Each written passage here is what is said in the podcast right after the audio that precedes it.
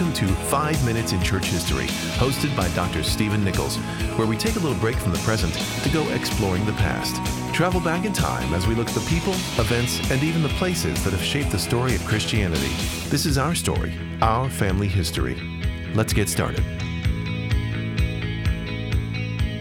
Welcome back to another episode of 5 Minutes in Church History. On this episode, we are continuing a conversation that we started last week, but we just couldn't seem to finish. We're talking about the five ways of theology. And last time together, we talked about these different adjectives that come before the word theology. You might have heard them before. So we talked about biblical theology, historical theology, systematic theology, and we ended with dogmatic theology. Well, for our last one, we're going to look at a word that you don't see every day. It's the word elenctic theology. A synonym of elenctic is another word you don't see every day, and that's polemical.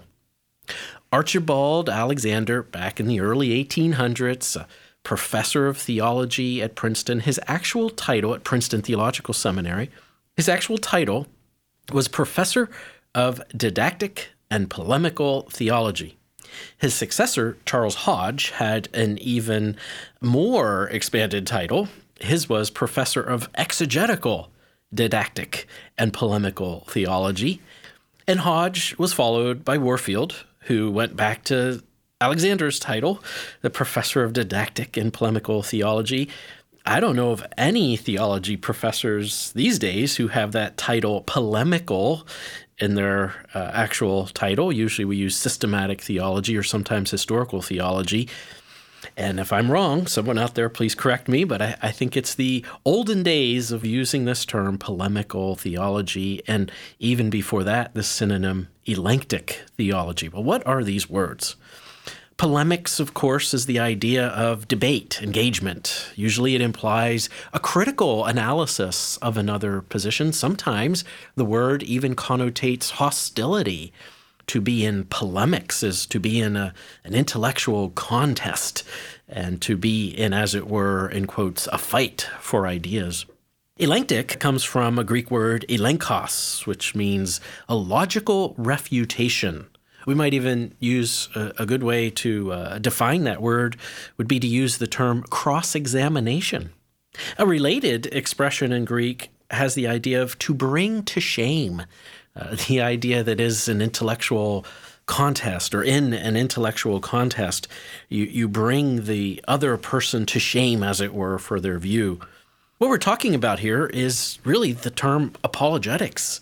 Elenctic theology, which goes back to our friend from the Middle Ages, Thomas Aquinas, and appears as the title of Francis Turretin's three-volume theological work published around the 1680s.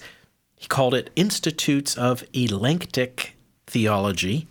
What we're talking about here is persuading peoples of other faiths, or even people of no faith, as the case may be in much of our culture today, persuading them of the truth of the Christian faith. This approach to theology refers to a method. The idea is that you make a statement. You put forth an actual proposition where you state that something is true. That can be a little unfashionable in our moment, but nevertheless, you make a statement. And then you line up objections to that statement, and you present the other side, as it were. And then you systematically walk through each of those objections and refute them and dismiss them. And at the end, if you've been successful in all of this, the statement stands, and it stands as true. Well, this has a long and rich history in historical theology, this approach to theology, polemical or elenctic theology. We could say simply it means conviction.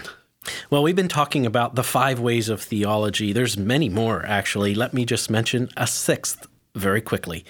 R.C. Sproul used to say, theology is doxology. That is to say, theology is worship.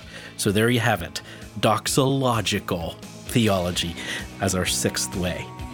I'm Steve Nichols. Thanks for listening to 5 Minutes in Church History. For more information or to listen to past episodes, please visit 5minutesinchurchhistory.com.